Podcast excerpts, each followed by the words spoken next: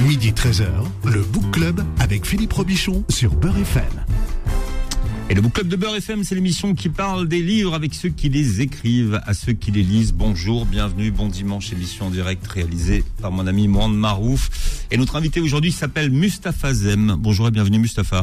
Bonjour. Vous publiez euh, Les Pas Perdus, c'est votre premier roman chez euh, Jean-Claude Lattès, un voyage à travers le temps, un livre thérapeutique peut-être même pour euh, celui qui écrit à la première personne du singulier. Il est devenu en tout cas Mhm. très thérapeutique. Ouais. C'est un livre sur lequel vous vous retournez sur l'histoire de votre famille. Qu'est-ce que ça fait de regarder dans le rétroviseur? Bah écoutez, euh, euh, sur l'histoire de ma famille, mais euh, en tout cas essentiellement la mienne à travers ma famille et à travers tous les, les- toutes les personnes qui m'ont entouré, qui m'ont qui m'ont marqué, en tout cas qui ont eu un euh, un sens dans ma vie. Euh, Qu'est-ce que ça fait? Euh, Ça permet simplement de dérouler euh, le fil de sa vie pour comprendre et puis euh, en déroulant cette pelote euh, voir un petit peu là où les fils euh, s'entremêlent pour essayer de comprendre. À l'origine, euh, c'est une, une, une vocation euh, qui est née euh, quand même hein, d'un drame, d'un accident, d'une souffrance, euh, où euh, en étant euh, coincé entre un présent euh, douloureux, souffrant et un avenir euh, désespérant et incertain, euh, quand on ne sait plus où on va, euh, c'est de savoir un petit peu au moins d'où on vient. Et c'est, j'ai j'ai la chance, en tout cas, malgré euh, le trauma crânien et la commotion cérébrale, j'ai toujours la, la nature m'a doté d'un sens, enfin d'un- don euh, qui est celui du souvenir, de la mémoire, Et la mémoire Euh, des dates notamment. des dates, des lieux, des personnages et surtout des détails. Alors, vous parlez d'un accident. Le héros de votre livre s'appelle Mousse. C'est le. Mustapha, Mousse, Moustika, absolument. l'élu. Il se réveille après donc un long voyage de cinq jours. Il a été plongé dans le dans le coma. Ouais. Il est tombé sur la tête. Vous savez cette expression? Je suis tombé sur la tête. Qu'est-ce qui qu'est-ce qui fait Co- Comment est-ce qu'il est tombé sur la tête? Les, les raisons, euh, les circonstances, euh, j'allais dire, euh, à la limite, c'est un détail presque futile par rapport à, à- au symbole que, que, que ça représente. Euh, au cours d'une soirée, je me lève et je tombe, mais euh, je tombe à, à l'arrière de la tête, euh, comme si on m'avait mais projeté violemment. Euh, le pourquoi du comment. Et donc vous tombez sur le dos de la tête en je fait, tombe, je tombe sur l'arrière dos de la tête. Tout à Ouais. fait, tout Mhm. à fait. Euh, plus tard, en tout cas, au, euh, quand je vais euh, vraiment cheminer euh, pour essayer de comprendre, essayer de, de, de guérir, euh, je comprends que la vie euh, m'a jeté à terre euh, et a fait en sorte que tout allait s'effondrer sur euh, tous les plans de ma vie, que ce soit au niveau affectif, sentimental, professionnel, comme si à un moment donné, quelque part, alors la vie, l'univers, la création, la source, Dieu, appelons ça comme on veut, me disait écoute, stop, on va tout arrêter, on va tout remettre à zéro, on va tout remettre à plat et on va tout recommencer en reconsidérant tout. Donc euh, c'était à moi de comprendre ce qu'il fallait euh, reconstruire, euh, mais le, le symbole de cette chute et du trauma crânien qui va me plonger euh, dans, dans l'imaginaire, euh, dans mon histoire, dans mon origine, et en même temps qui va aussi me plonger dans une espèce de vacuité totale, c'est-à-dire que tout, euh, ça, ça va être un vide, un ennui. Euh, tous ceux que j'aime, j'avais une vie, euh, en tout cas parfaite avant. j'avais, En, en apparence. en apparence, oui, en tout cas. euh, Je pour l'extérieur, elle était bien votre vie. c'est exactement ça. Pour l'extérieur, elle était, elle était Hmm. très bien ma vie et, et, et, et je, j'œuvrais en tout cas pour qu'elle paraisse belle, euh, équilibrée euh, et, et lumineuse. C'est-à-dire que vous étiez, bon, alors, euh, vous aviez une bonne situation professionnelle, Tout à fait. euh, une femme ravissante, une des enfants adorables, Absolument, une ouais. famille équilibrée. Tout à fait. Tout Voilà, à fait. bon. Et puis tout d'un coup, tout ça va s'effondrer, va, va, euh, bon, on, on va, je vais perdre mon travail, euh, la femme ravissante va partir sans, sans donner signe de vie et sans explication. Mes enfants Ça, vont divorce par. Internet. Ça, c'est, ça, c'est la modernité. Aujourd'hui, euh, C'est l'absurdité, ouais. c'est effectivement. Euh, et puis elle s'appelle vraiment Nour Parce que ça s'invente pas, Nour. Hein. Non, ça ne s'invente pas, mais euh, c'est Nour signifie lumière en arabe et euh, parce que c'est une personne qui a eu la capacité d'allumer euh, de la lumière dans ma vie, comme de l'éteindre et de me laisser seul dans le noir, dans mon mal-être. Voilà. Donc, Mustapha se réveille après cinq jours de, de coma. Et sa personnalité a changé. Complètement. Qu'est-ce qui a changé dans sa personnalité subitement au moment où il se réveille? Bah d'abord euh, une un perte une perte totale de, repères euh, dans le temps et dans l'espace. Euh, en fait, on se réveille en pleine nuit dans, une chambre d'hôpital. une espèce de blouse en papier, une perfusion, et puis il y a une peur. On se demande ce qu'on fait là, on comprend pas. Et je me souviens être sorti dans le couloir et, et puis euh, j'interpelle une, infirmière ou une aide-soignante, euh, mais euh, avec une espèce de rage, de colère, ce qui est pas du tout vraiment dans ma nature. Non, ce qu'il faut En comprendre, c'est que Mustapha, c'est un gentil. C'est un gentil, un doux. Et, qui a- et- et- et on le lui répète suffisamment. On me l'a trop répété. Euh, on m'a comparé, on m'appelait l'agneau même. C'est vous dire. Et puis, euh, alors il y a l'effet, bien sûr, euh, de la commotion cérébrale, du trauma crânien. Et les, les symptômes, euh, en l'occurrence, ce sont des, des émotions qui vont être multipliées par 10, par 100. Si vous êtes triste, vous allez être 100 fois plus triste. Si vous êtes en colère, euh, votre colère elle va c'est- une rage qui va qui, qui, qui va s'exprimer cette fois-ci. C'est-à-dire que vous allez l'exprimer la colère. Et je me souviens que la première colère que j'ai eue, c'est en sortant dans les couloirs de l'hôpital et comme un comme, comme, comme un, vieux détraqué qui, euh, qui qui attrape une infirmière en disant qu'est-ce que je fous là euh, Je veux rentrer chez moi. Où sont mes affaires euh, Etc. Et, et qu'on me raccompagne euh, dans ma chambre comme voilà comme un dément euh, en disant euh, calmez-vous, calmez-vous, allez retournez dans votre chambre.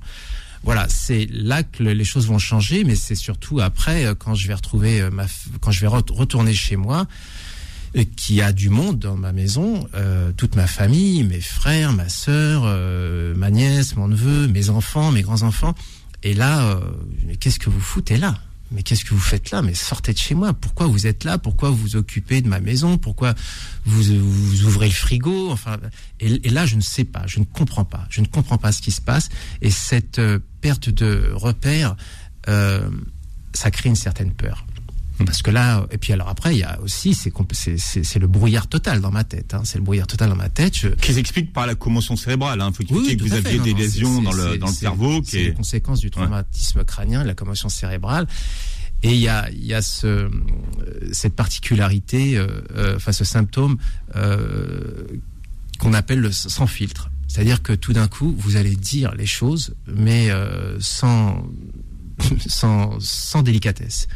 Mm. Euh, et puis, je me suis rendu compte, en tout cas, euh, j'ai réalisé que quand je disais des, choses avec euh, parfois véhémence, avec colère et sans, sans, sans peser mes mots, j'avais le sentiment de dire une vérité.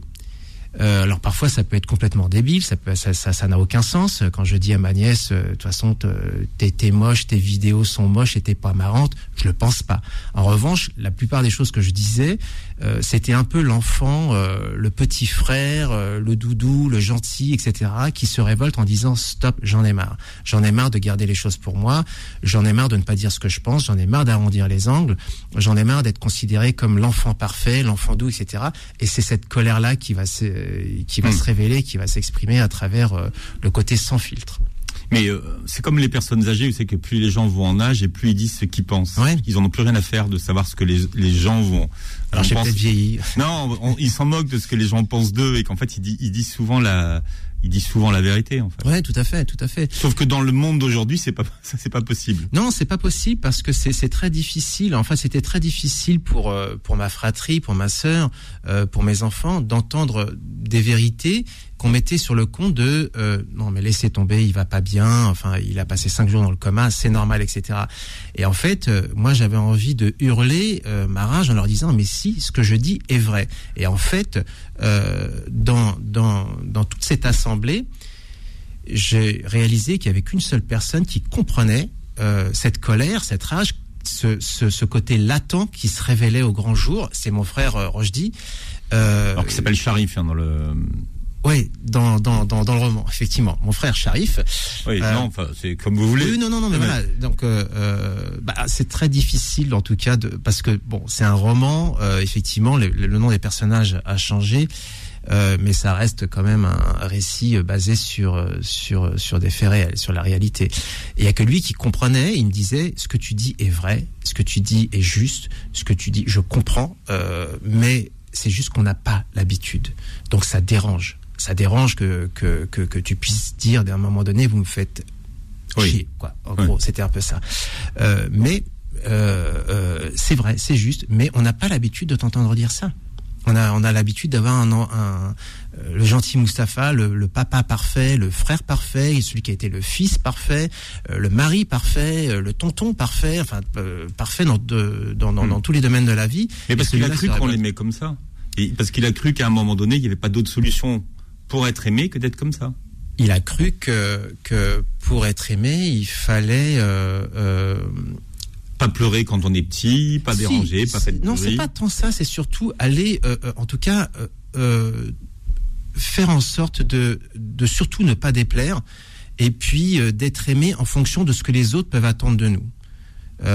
Donc voilà, on, va s'adapter un petit peu et vivre en fonction du regard des autres, et puis euh, se construire une vie euh, en ayant euh, toujours la crainte de déplaire ou de décevoir, et finalement on va se construire une vie, une personnalité euh, qui ne sera pas du tout euh, en harmonie avec ce qu'on ce qu'on ce qu'on désire être, en tout cas, euh, et, et ne, ne- finalement ne, ne pas être aimé pour celui qu'on est vraiment, avec euh, nos forces, nos faiblesses, euh, nos, nos qualités, nos défauts. Il fallait que tout soit parfait. Et ça, ça a commencé euh, depuis la, la plus tendre enfance. Hmm. À un moment donné, euh, ben, il, il le sait qu'il n'est pas bien dans sa vie, de toute façon, puisqu'à un moment donné, Ouais. il, le, il le dit à sa mère. Ouais. Il l'annonce à, à- à sa mère. Et ça, les, les, les gens, quand vous avez été l'enfant parfait pendant toutes ces années, ils comprennent pas que Non. subitement, Non. subitement, euh, vous dites que vous êtes mal dans votre vie et que ça peut être aussi dû à une certaine construction familiale, à la place qu'on vous a toujours donnée, à tous ces non-dits. Tout à fait. Et, et ça, c'est quelque chose que, que ma mère avait du mal à entendre quand je lui dis mais maman, tu sais, je suis pas heureux. Tu me vois avec mon costume cravate, ma belle voiture, euh, une femme, des enfants, tout est parfait, tout est beau, tout est tout Mon est pavillon témoin. Oui, tout à fait. Tout, tout ça, c'est beau. Je dis, mais ça correspond pas à ce que je, à, à, finalement, ce que j'aurais voulu, si tant est que je, j'avais su désirer ma vie. Et elle me disait, mais non, euh, mais tout va bien. Tu, tu, tu as une femme qui t'aime, que tu aimes. euh, Tes enfants sont beaux. Regarde, tu as un beau métier, etc. J'ai dit, mais maman, j'aime pas mon métier. J'aime pas. Tout ça, c'est une Vous vitrine. directeur financier. Enfin, vous étiez directeur Je financier. le suis toujours. Et toujours? Ouais. Ah oui, il faut bien vivre. Directeur financier un jour, directeur financier toujours. Ah, vous avez replongé? Bah, j'ai replongé, ouais, effectivement. Il il a fallu. Ah, c'est les cinq chiffres à la fin du mois, c'est ça? Ouais, exactement. Ouais. Enfin, cinq chiffres, c'est beaucoup quand même. Ah, Quatre chiffres. C'est quatre chiffres. Ah, vous êtes un petit, vous êtes, vous êtes un petit directeur financier. pas- non, j'ai pas, j'ai pas, j'ai pas explosé encore. Mais c'est, mais c'est vrai que c'est important finalement. On peut, on peut avoir euh, cette vie où, finalement tout va bien. Enfin, matériellement, hein. Ouais. matériellement. Pour les autres, finalement tout va bien. Bah, en fait, c'est, un petit peu le schéma, le modèle euh, que je me suis construit en fonction de, de ce qui me paraissait être euh, le symbole de la réussite et de la consécration. Je suis euh, le, le Benjamin d'une famille de, de cinq enfants. J'ai grandi dans une Alors cité cinq du ou 80. six Alors, ou sept. non, euh, euh, vous avez raison. Vous avez raison parce que. Parce que la question, la question se pose à un moment donné. Non, Et c'est vous qui le dites, vous dites à un moment donné, il va falloir qu'on s'habitue à restituer à Aïcha sa place et, et- et s'habituer à dire que finalement, je suis issu d'une fratrie Et de vous, six. et vous faites bien parce que j'ai été le premier à faire la remarque euh, il n'y a pas si longtemps à ma, à ma fratrie en leur disant on arrête de dire qu'on est cinq enfants, on est six enfants, je suis le sixième, Rochdi est le cinquième. On a une sœur, faut pas l'oublier, même si on ne l'a pas connue, enfin en tout cas euh, nous ne l'avons pas connue, elle est décédée à l'âge de, de, de, de, de six ans, elle était née au Maroc et, euh, et durant cette euh, traversée euh, de la nuit noire, elle est, elle est, elle est apparu. Vous voyez, il y a des choses extraordinaires qui peuvent se, se, produire. Elle fait partie des gens qui apparaissent, parce qu'il y a beaucoup de gens qui vont vous apparaître. tout à fait. Et votre sœur Aïcha Ma, ma sœur Aïcha apparaît, euh, je vais rêver d'elle, je vais penser à elle, je vais sortir des photos d'elle. Et puis il y a pas mal de, enfin il y a des phénomènes. Euh, euh, J'avais ressorti des, des, vieux documents, euh, dont le livret de famille de mes parents un beau jour. Puis je me suis dit tiens, moi qui connais la date, vous savez les, les chiffres, euh, je sais pas, c'est quelque chose qui, je, je, les retiens. Mais je ne connaissais pas la date d'anniversaire de mmh. ma sœur Aïcha. Et puis un jour, je sors le livret de famille, je me dis, tiens, elle est née un 18 décembre 1957. Je fais, ah, c'est incroyable, je connais la date de naissance de tous mes frères et sœurs, mes neveux, nièces, enfin bref. Et je connaissais pas cette date. Et puis je me dis, tiens, le 18 décembre. Et alors là, j'ai un frisson qui me parcourt tout le corps. Ce jour-là, on est le 18 décembre. Et à partir de là, je me suis dit, non, là, ça, c'est un signe de l'univers, c'est un signe euh, qu'on qui, qui m'est envoyé. Et j'ai envoyé un, un message à tous mes frères et sœurs en leur disant, c'est l'anniversaire de notre sœur. Elle aurait eu 63 ans aujourd'hui. S'il vous plaît, allumez des bougies, de l'encens, faites ce que vous voulez, des prières, des, mais, mais, voilà. Et du coup, euh, j'ai vraiment œuvré pour lui donner une vraie place dans ma vie. J'ai fait construire une plaque, euh, puisque a priori elle n'a pas de, de, de, de, sépulture, de tombe, mmh. euh, et euh, je l'ai déposée sur la tombe de, de, de, de ma maman. Et je dis voilà, comme ça, quand on ira se recueillir, ben, on se recueillera aussi pour elle, parce que ne l'oublions pas, elle fait partie. Donc je suis le Benjamin d'une famille de six enfants. Et la suite, après une page de publicité, puisqu'il faut faire rentrer de l'argent dans la dans la caisse, vous connaissez la date de naissance de Marius Trésor? 19 janvier, quelque chose. Euh. Alors ça va être dans les années 50. Ouais, ouais, ouais. ouais. Tiens, Moinde, spécialiste de foot, il est né quand euh, Il est, ça doit être quoi, 59, non? Ou, ou, ou 51 Tu penses? Tu penses 51 Monde. Non, pas dans ton micro. Ah, ouais, je, ouais. Entre 51 et 53. Bon, on va regarder. Euh... Non, je dis ça parce que vous êtes né le même jour que lui. En ouais, tout cas, vous n'êtes pas, vous êtes pas né la même année, mais non, vous, non, êtes, vous êtes né le même jour. Mustapha Zem, c'est son book club aujourd'hui. L'invité jusqu'à 13h sur Beurre FM. Le book club revient dans un instant. Midi 13h, le book club avec Philippe Robichon sur Beurre FM.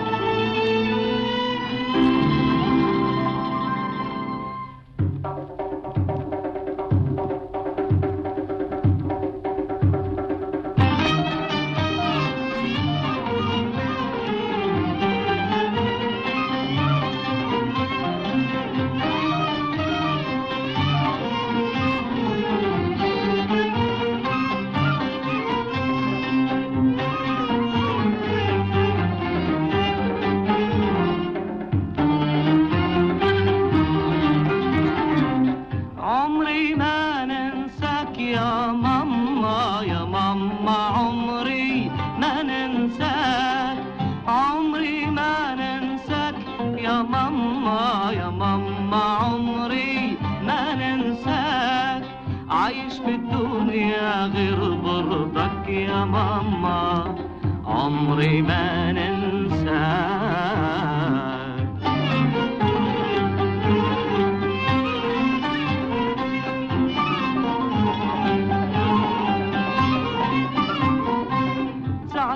حملتيني آه وبش قالت الدنيا جبتيني. يا ماما بحبك تحيتيني. ما كنت نعيش بلاك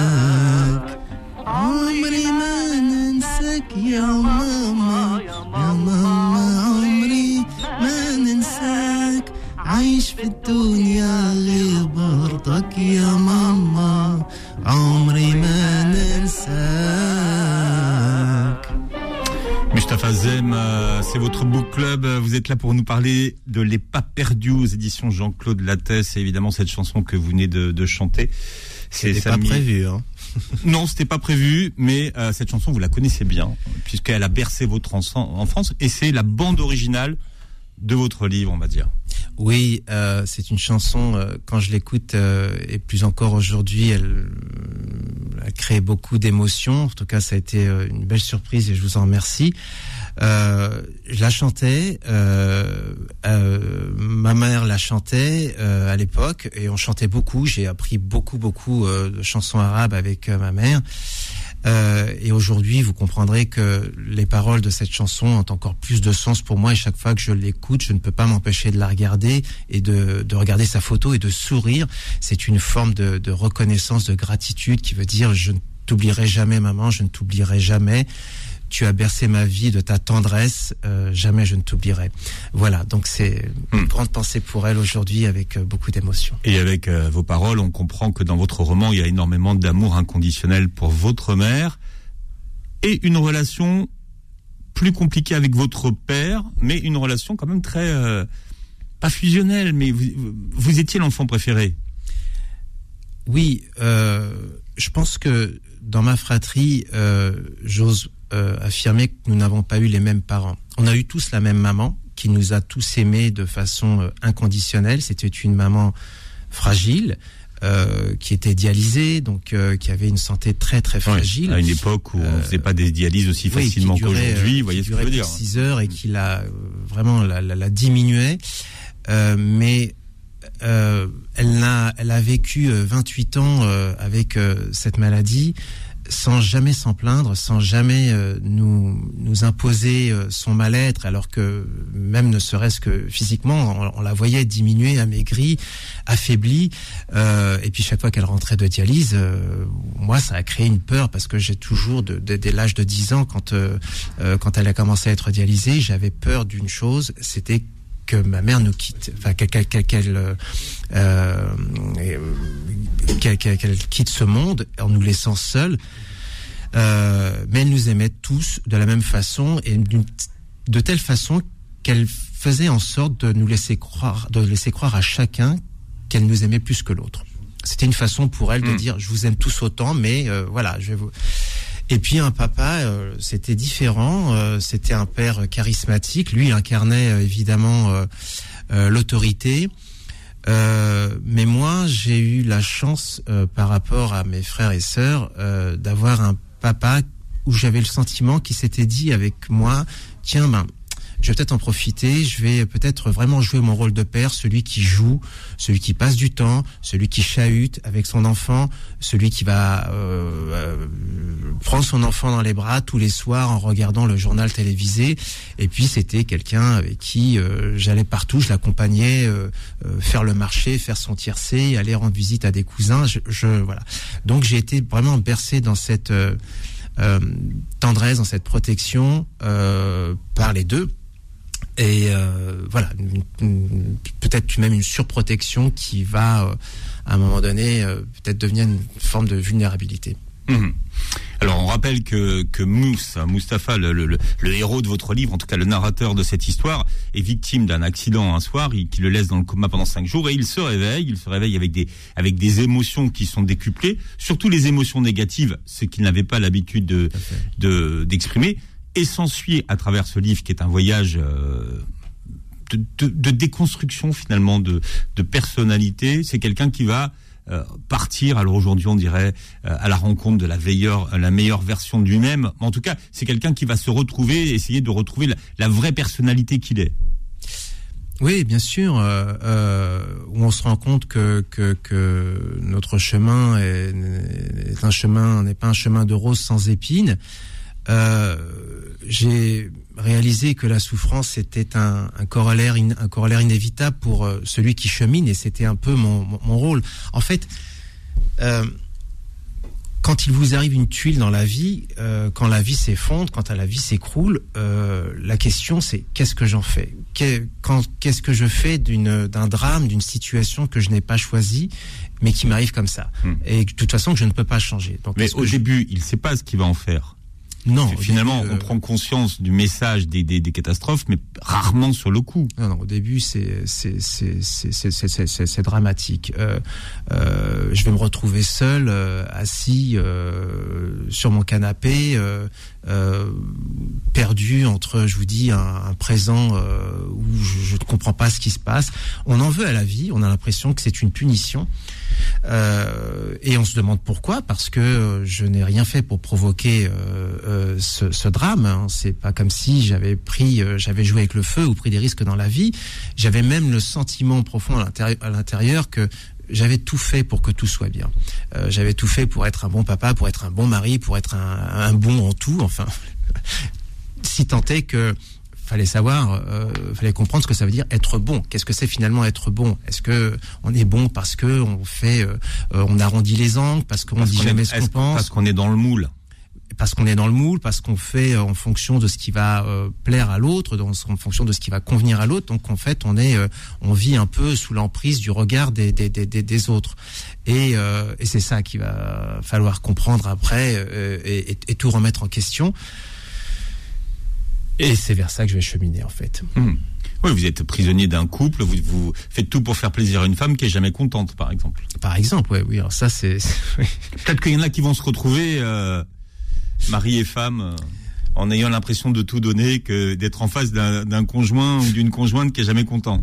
Oui, c'est un peu ça. C'est oui, effectivement, il y a de ça. Donc il, il- il va cheminer, bon, euh, avec un thérapeute, on va dire. Est-ce qu'on peut appeler ça un thérapeute? Euh, en fait, euh, il y a un moment donné où euh, vous décidez.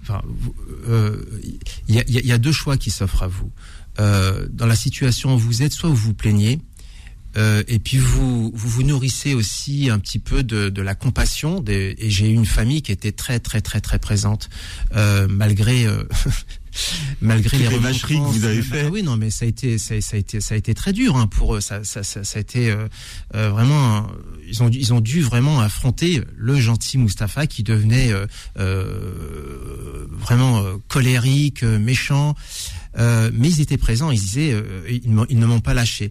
Mais j'étais conscient d'une chose, c'est que devant euh, euh, leur côté euh, qu'est-ce qu'on peut faire pour toi, qu'est-ce qu'on peut faire pour lui, j'étais conscient qu'ils ne pouvaient rien faire. Euh, ma femme s'est barrée. Qu'est-ce que vous voulez en faire? À part m'entendre dire euh, si euh, euh, bah, une de perdue, dix de retrouvée, j'allais les envoyer balader encore une fois. Je viens de perdre mon travail de façon injuste, de façon lâche. Qu'est-ce que vous pouvez faire? Alors, Vous avez- pourquoi ils vous ont licencié en fait, alors que vous étiez malade? Oui, j'étais malade. Donc- euh, mais parce que de toute façon, c'est pas une cause. euh, de- non, de non, non, non, licenciement. non, non, non, c'est pas une cause de licenciement, mais ça, si vous voulez, euh, si on rentre après dans le pourquoi du comment, en tout cas sur un plan purement juridique, oui, ils ont fait n'importe quoi. Euh, sur un plan humain, ils ont fait n'importe quoi. Après, sur un plan euh, purement spirituel, je me dis, ça fait partie euh, du, du package.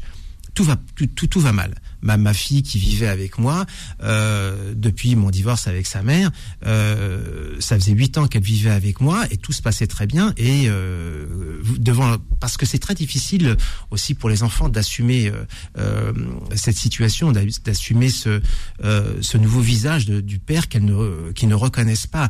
Et quand vous voyez votre fille à l'autre bout du couloir prendre sa valise et dire "Papa, je m'en vais", vous dites ok d'accord de toute façon au point où j'en suis tout va mal tout s'effondre donc ça faisait partie de ça le, le travail c'était la même chose euh, ils ont dû taper sur Google le traumatisme crânien et puis alors le, le, le groupe euh, les actionnaires ont dû dire bon alors, lui il s'en remettra pas avant deux ans deux ans et demi c'est ce que dit Google donc euh, vous, vous le virez vous le dégagez euh, mais voilà euh, sans, sans préavis sans voilà.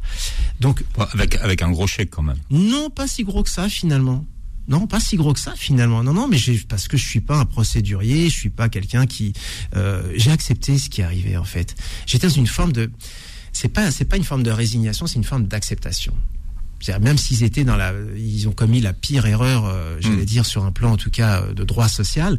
Euh, à un moment donné, quand on m'a dit, euh, voilà, on va, on va faire un, comment dirais-je, un, un accord transactionnel, je suis ok, prends, prends. Et voilà, même si c'est pas, c'est pas grave. Vous n'avez pas résisté en fait. Non, je n'ai je résistais à, à plus rien en fait. J'ai- Puis j'avais pas la force surtout de me battre. J'avais pas la force de me battre et euh, j'avais surtout la- l'envie de me dire il faut vite tourner cette page parce que je je je, je ne pouvais pas euh, faire face à à, une telle lâcheté.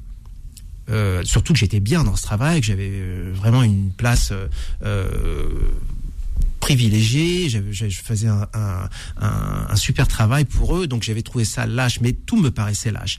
La, la, la, la- vie me paraissait impitoyable euh, et tout s'effondrait. Donc ça, en plus, qu'est-ce que vous voulez que ça change après? Je, je, euh, Aurais-je eu euh, le- la force de me battre, de, de, de, euh, d'aller devant les tribunaux? Non, j'étais vraiment assommé, fatigué. Hmm. Donc ce qui arrivait, je le prenais. C'est pas de la résignation, c'est juste accepte ce qui t'arrive. Voilà. Mektoub Oui, bien sûr, il y a, il y a, il y oui, c'est le mektoub, mais euh, mais le mektoub, ok, très bien, euh, c'est ton destin, mais euh, avant de se dire non, la vie ne t'a pas puni, c'est c'est pas c'est pas une punition. C'est après que ça arrive. C'est après que ça arrive. C'est après que ça arrive. Qu'est-ce que vous avez compris à ce moment-là du personnage que vous aviez construit?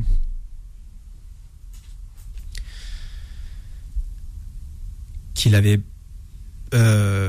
vécu euh, trop longtemps euh, en fonction euh, du regard des autres, qu'il avait vraiment tout fait pour ne jamais décevoir, mais surtout pour plaire. Donc en fait, qui, qui cherchait à être aimé. Mais c'est ça, mais, mais c'est ça qu'on comprend bien, et, et le passage est déchirant. C'est à un moment donné, il le vit comme une forme d'inju- d'injustice. Les autres sont aimés de façon inconditionnelle, sans qu'ils aient rien à faire. Ouais. Et lui, il fait tout, et il n'est pas aimé à la même façon. Non, je suis aimé parce que je suis le dernier euh, de, de, la famille. Je suis euh, le petit enfant chéri, adoré des parents. Euh, parce que je suis et, pas- et, et je vais en jouer évidemment. Donc je vais être un enfant obéissant, je vais être un enfant euh, doux, un enfant gentil, un enfant euh, toujours présent. Puis alors que j'ai mon frère, on a très peu de différence d'âge, qui va être tout l'opposé. Ça va être le cancre, l'enfant qui fait jamais rien à la maison, qui n'aide pas, qui ne fait pas de ménage. On va pas. on va Ça, c'est Rochdy. Hein. Ouais, c'est Rochdy, exactement. Et du coup, euh, alors qu'on est très proche, euh, on, euh, on est très très proche, mais en même temps, on a, euh, on n'a pas du tout le même regard des, parents. Moi, je suis celui qui travaille bien l'école, celui qui aide, celui qui mange tout ce qu'on fait à la maison. C'est-à-dire qu'à chaque fois que ma mère faisait quelque chose, euh, Roger, je préfère des frites. Moi, je dis non, c'est très bon. Je disais oui à tout. Et puis, dès l'âge de 10 ans, quand ma, mère est tombée malade, je suis devenue une petite fée du logis à la maison et j'étais vraiment à, son chevet. euh, j'étais, euh, euh, je faisais le ménage, j'allais lui chercher ses médicaments, je, je, j'essayais de, préparer des petites choses à manger, je, je, j'astiquais la maison, donc et, parfois au détriment d'une, je sais pas moi, de- des loisirs, d'aller jouer au foot dehors, etc. Et puis, et puis, bah, le soir, mon père disait, lui, il est bon, lui, il est gentil, lui, est doux. Et je dis, toi, t'es pas bien, toi, t'es bidonne, toi, tu travailles mal à l'école, toi, t'es un voyou. Et donc, j'ai joué un petit peu de ça, et forcément. J'ai joué beaucoup de ça, et, et, et du coup, j'ai construit ma vie euh, avec cette image, et qui m'a poursuivi jusque euh, dans, dans ma vie d'adolescent, et plus tard dans mon monde d'adulte, et même plus tard dans, dans, dans, dans, dans, le monde professionnel, c'est-à-dire vouloir plaire, vouloir être aimé à tout prix. Donc, pour ça, il fallait euh, faire en fonction du Mm. regard des autres. Mais qu'est-ce que vous avez vécu comme une injustice alors? Quand je parlais d'injustice, c'était euh, quand la vie euh, euh, va, va, va, va, va tout ratisser. Mais est-ce que vous avez l'impression que vos autres frères et sœurs, ils étaient aimés plus que vous? Non, ça je l'ai compris bien plus tard. Je l'ai compris bien plus tard parce que euh, parce que finalement, euh, euh, bah, Rochdy va avoir le, le destin et le, le chemin que, que, que vous connaissez. Et tout d'un coup, euh, moi, je vais, euh, dès l'âge de 22 ans, je vais finir mes études. euh, et puis, je suis diplômé, mais quasiment le même le, le- le lendemain, je vais rentrer dans le monde euh, du travail, avec un beau travail, avec un beau salaire. Et déjà directeur financier. Déjà directeur Ouais. financier. Deux, trois mois après, je vais me fiancer dans les conditions que je raconte dans, dans, dans, dans mon roman, etc. Et en fait, je pense faire bien dans quelque chose de très très conventionnel. euh, euh, tout est rangé, fixé, honnête. Euh, une petite vie euh, fleurie, euh, comme mes meubles d'ailleurs à la maison. Et en fait, ma famille entière euh, va me regarder en se disant waouh, qu'est-ce qui lui arrive? Mais ils pouvaient rien dire parce que après tout, tout paraissait bien. Et si Moustapha est heureux comme ça, laissons-le être heureux. Mais on aurait préféré, on aurait souhaité, on aurait en tout cas imaginé une autre vie pour lui, qu'il finisse ses études, qu'il aille voyager, qu'il profite de sa vie, etc. Et moi, je suis très vite rentré dans dans un dans, dans un modèle tr- trop trop trop conventionnel. Et ma fratrie, y compris euh, mes parents et surtout ma mère, elle a dit, elle s'est dit bon ben, il a l'air heureux comme ça. Il a l'air heureux. En tout cas, c'est l'image qu'il donne de quelqu'un d'heureux. Donc laissons-le faire, même si euh, ouais, c'est pas Hmm. c'est pas très euh, euh, ça fait pas rêver. Ah, heureusement que vous avez rencontré l'imam chez le Goumi et ça c'était du bonheur. non mais c'est vrai en plus. Faut rencontrer chez le Goumi par hasard, mais avant qu'il devienne à Drancy. Ouais, tout à fait. On ouais. est d'accord. Ouais, Avant qu'il devienne euh, le chez le Goumi qu'on connaît. le Shelgoumi médiatique, effectivement. Oui, d'accord. C'est une, anecdote du, du livre. Votre livre s'appelle euh, Les pas perdus aux éditions Jean-Claude Lattès et Mustapha Zem et l'invité du book club jusqu'à 13h. Le Book Club revient dans un instant. Midi 13h, le Book Club avec Philippe Robichon sur Beurre FM.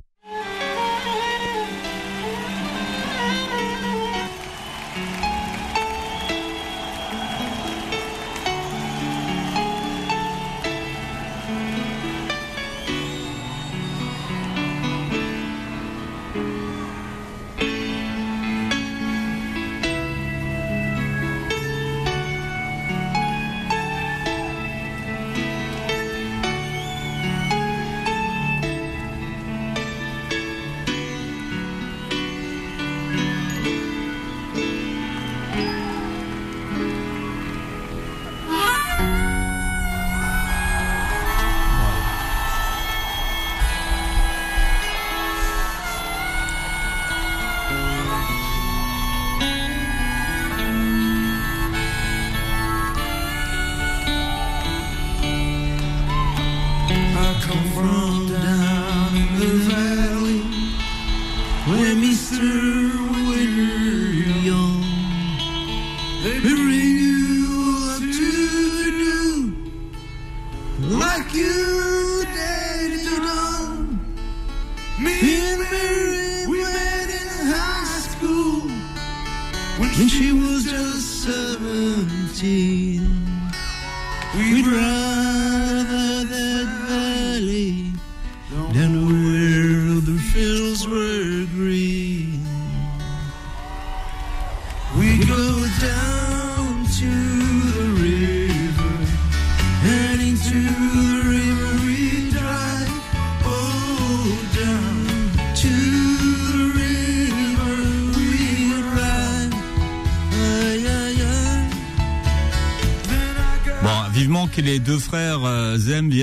Sur ce plateau faire The River. C'est une chanson que vous faites, hein, Mustapha, avec, euh, avec Rojdi à la guitare, ça. Ouais. Euh, comme chacun sait, Rojdi est un fan inconditionnel de Bruce Springsteen. Le il a eu boss. l'occasion de le dire, ouais, souvent. Mais il y a quand même un- une information, un détail important qu'il ne dit jamais, c'est que c'est moi qui lui ai offert son premier album de Springsteen. Euh, c'était en 83-84 et euh, c'était l'album The River. Voilà. Et depuis, c'est devenu une grande histoire d'amour. Et... Oui. Springsteen, euh, Spring, dont on attend le prochain album, qui va sortir un album de, de reprise dans pas très, euh, dans pas très longtemps. C'est un de vos autres frères qui vous offre votre première guitare, Ouais, Adil. ouais. Alors, je sais pas s'il s'appelle Adil dans, la vraie vie. Dans le roman, il s'appelle Adil de mémoire, mais Abdel, c'est son vrai. voilà, qui vous offre euh, une guitare. Euh, il vous a apporté beaucoup de confort parce que vous expliquez une enfance où quand même euh, on roule pas sur l'or à la maison et, où le, mot superflu n'existe pas. Non, c'est euh, on, roule pas sur l'or comme euh, toutes les familles de cette cité en fait, et on était euh, pas moins nantis qu'eux, et parfois même je trouvais qu'on était mieux. enfin, on vivait dans un confort. Euh, euh, bien meilleur que beaucoup de familles et pas seulement des familles euh, maghrébines parce que de toute façon il y avait euh, 70% de, de familles françaises dans cette cité des années 70 on vivait bien, on disait qu'on mangeait bien, on a, on partait chaque été euh, euh, au Maroc en vacances. Euh, un, un père ouvrier, euh, mais qui arrivait en tout Alors, cas à faire plâtrier. Plâtrier, euh, ouvrier hautement qualifié, c'est important quand même. le- euh, Oui, parce que vous avez travaillé avec lui, vous dites que c'était un artiste. oui, c'était un artiste. Ouais. Ouais, c'était un artiste qui était euh, très sollicité, très reconnu. Euh, il a travaillé jusqu'à, enfin, jusqu'au dernier dernier jour de sa retraite et encore même après sa retraite, il était sollicité jusqu'au jour où il a décidé de, de tout arrêter, de, de plier la blague bagage, euh, l'auge, la truelle et, et- et de, de rentrer au Maroc. En tout cas. Euh, les photos euh, qu'on peut regarder euh, sur la famille, les, on était toujours bien habillés, on a, on avait, on, on mangeait bien, on- mais après il n'y avait pas de, de superficiel comme Ouais, vous vous, racontez un jour, vous avez envie d'un jean, votre père vous emmène au marché acheter le jean. Bon, Eh oui. Oui, alors que moi je voulais un jean, là. euh, un jean euh, qu'on vendait euh, euh, au centre-ville de, de Drancy dans les petits magasins et là ça a été une catastrophe. C'était pour lui comme une provocation, c'est-à-dire euh, tu m'emmènes jusque là pour acheter un jean qui euh, qui vaut euh, deux ou trois marchés. euh, euh, Enfin c'était c'est- ça a été un moment difficile, mais ok. euh, C'était l'adolescence, bon, c'était Ouais, plus tard. ouais, Mais oui, c'est pour ça pour que expliquer que votre frère, bah, finalement, qui lui travaillait, aidait au superflu en fait. il avait un cœur énorme et euh, je crois même, euh, je le dis euh, à la fin de mon livre, que c'était certainement le préféré euh, de ma ma- maman et même de mon papa, sans qu'il le sache.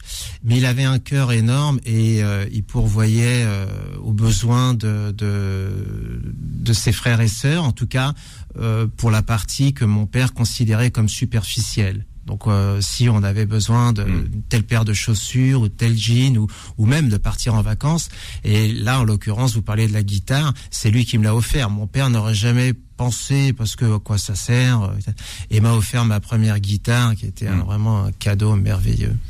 Avant de, de revenir sur Rushdie, on, on va, pas- on, va, on va revenir sur Chez le Goumi, c'était avant la publicité. Mais il y a toujours un moment chez le Goumi dans les émissions.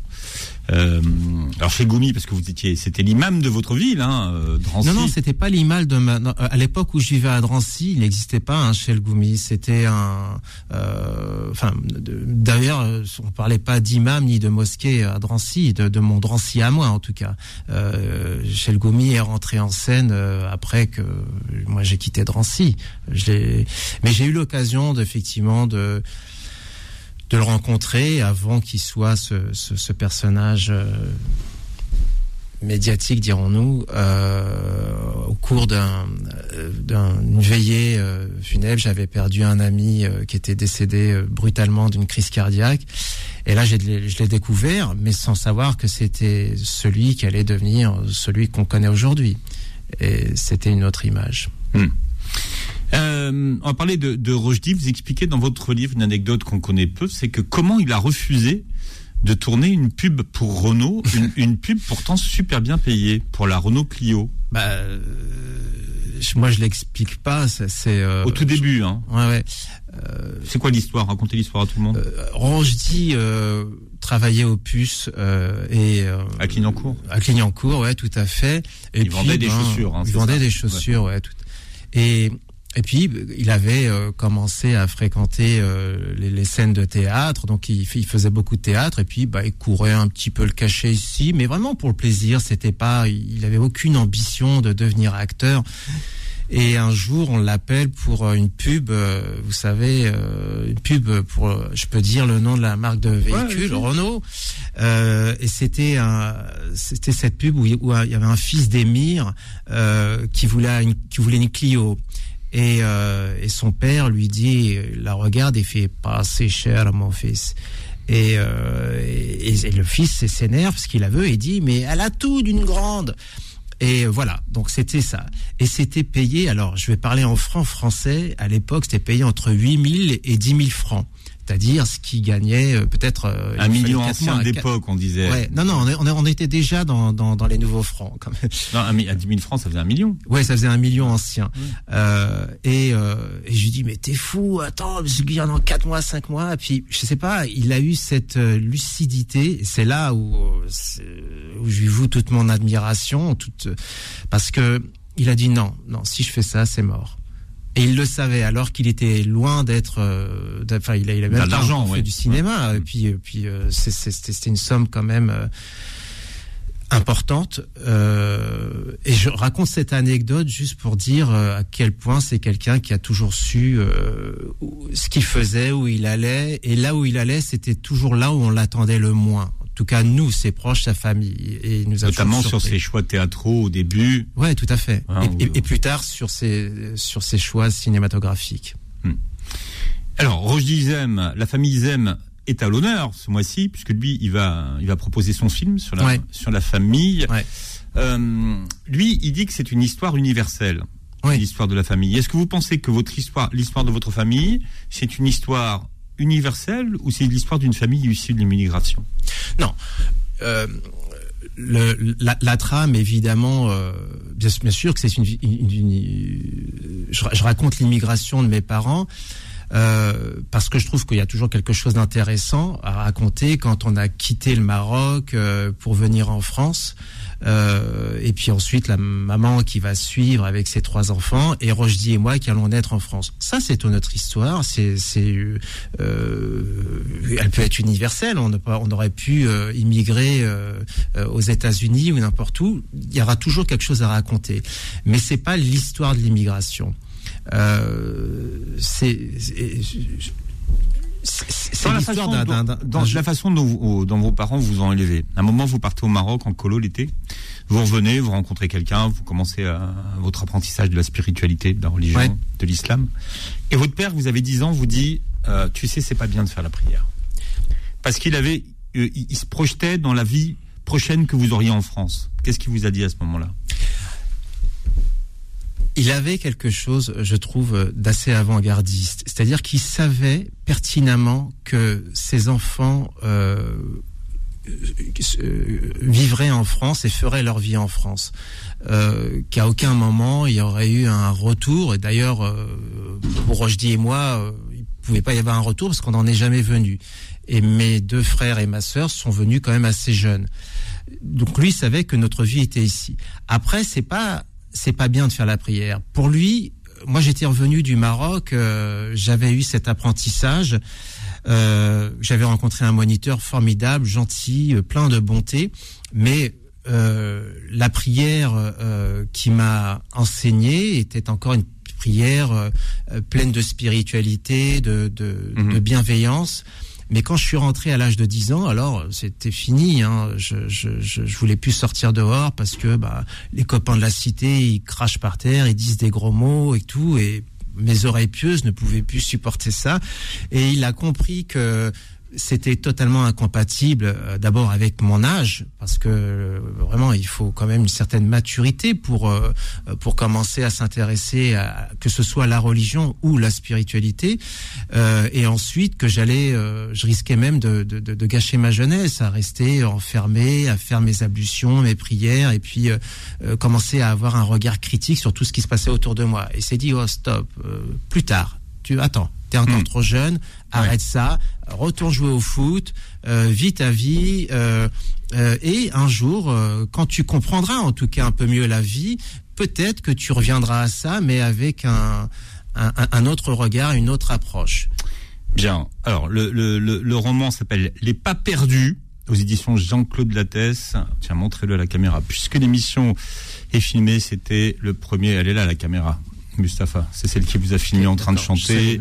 Premier book club de Mustapha Zem. Merci du bon moment qu'on a passé. merci à vous en merci pour votre votre compagnie. Votre livre est très, est très puissant pour les gens qui s'interrogent notamment sur la place dans la fratrie. Il y a beaucoup de, Ouais. beaucoup de, beaucoup de question- beaucoup de questionnements et beaucoup d'allers-retours Ouais. qui sont, euh, qui illustrent bien cette thématique. Merci d'avoir été avec nous. Merci Passez un très bon dimanche. Vous réécouterez l'émission en podcast sur beurrefm.net et vous verrez la vidéo sur notre chaîne YouTube. Retrouvez le Book Club tous les dimanches de midi à 13h sur Beurre FM.